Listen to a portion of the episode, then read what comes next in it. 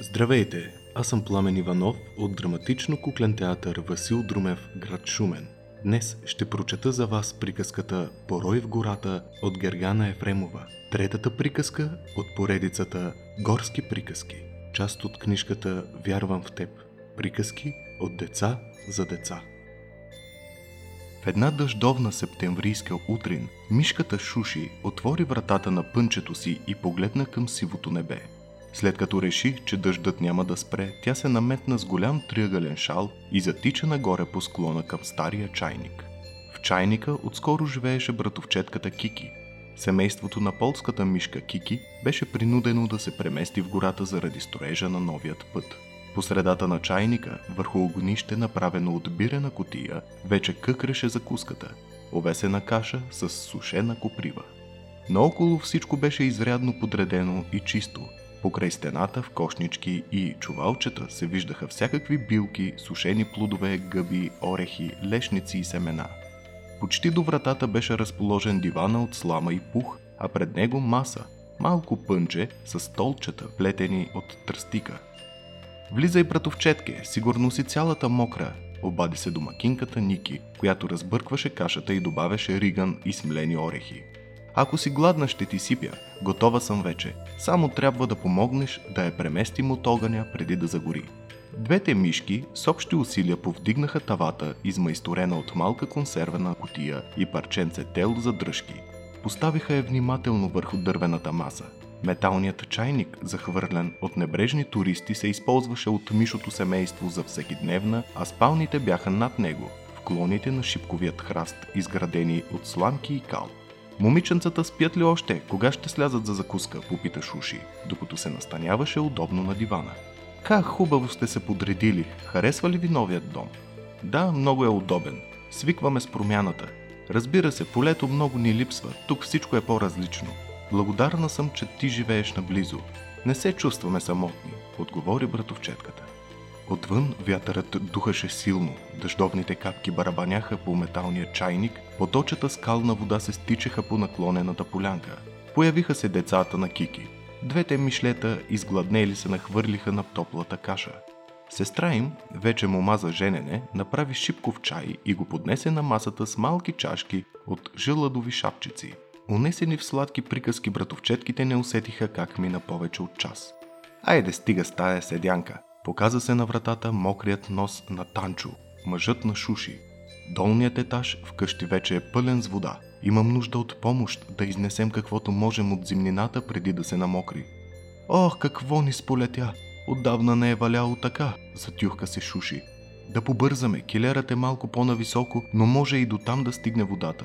Всички се втурнаха да помагат. Младоженците Капка и Тони вече теглиха количка пълна с провизии нагоре по склона. Кики ги посрещна, помогна им да разтоварят и започна да подрежда, за да се отвори място за следващият курс. От едно високо дърво, любопитната сврака забеляза суматохата и отлетя да информира дядо Иван Горски. Дядо Иван живееше до езерото в края на гората, разбираше всякакви птичи и животински езици и се грижеше за горските обитатели. Като научи неприятната новина, той без да губи време напълни един голям чувал с каквото реши, че ще е необходимо и забърза към горската полянка. По пътя го настигна и патешкото семейство. Патокът Пешо и жена му Пепа не се плашеха от дъжд и бяха идеалните помощници в това лошо време. Когато пристигнаха пред наводнената къщичка на Шуши, още валеше, но слабо. Зимнината от склада вече беше прибрана на сухо, но в чайника не остана място за мокрите до кости уморени мишки. Иван Горски извади от чувала две стари гумени бутуша и ги нагласи под шипковият храст до превърнатия в къщичка чайник. Младоженците можеха да се настанят в единия, а Шуши и Танчо в другия. Бутушите бяха последвани от една голяма тиква, шепа ябълки, парче стара мушама и четири дървени колчета. За минути дядо Иван направи навес под тиквата и покани всички на сушина да похапнат. Мишките първо изгризаха дубки за две вратички, след това извадиха всички тиквени семки да почерпят патешкото семейство и накрая се напъхаха вътре в тиквата, като в миши ресторант. Докато хрупаха от стените отвътре, те се опитваха да оформят още една къщичка. Голямо ядене падна, никой гладен не остана. След като приключиха стиквеното пиршество, събрали сили, изпълни тумбачета, всички отново се захванаха за работа. Зимнината трябваше да се премести в бутушите, за да се освободи чайникът на Кики. Повечето мебели от пълното с вода пънче бяха спасени. Дъждът съвсем спря. Катеричката веселка с помощта на патока донесе суха слама и пухени завивки от нейната хралупа. Започна да се стъмва. В този момент земята се размърда и от една купчина пръст се появи калният нос на картицата Гинка. Къде ще спя тази нощ? Можете ли да ме приютите временно? Спалнята ми е под вода, едва се измъкнах, проплака тя.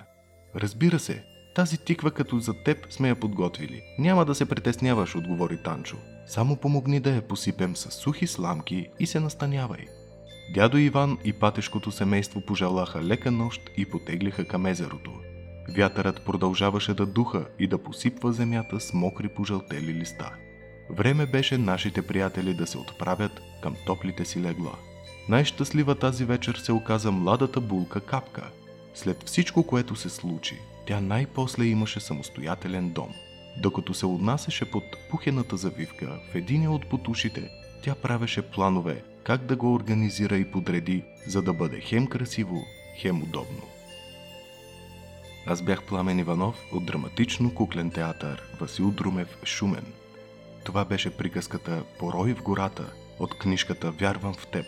Приказки от деца за деца. Продължавайте да слушате нашият подкаст и не спирайте да мечтаете.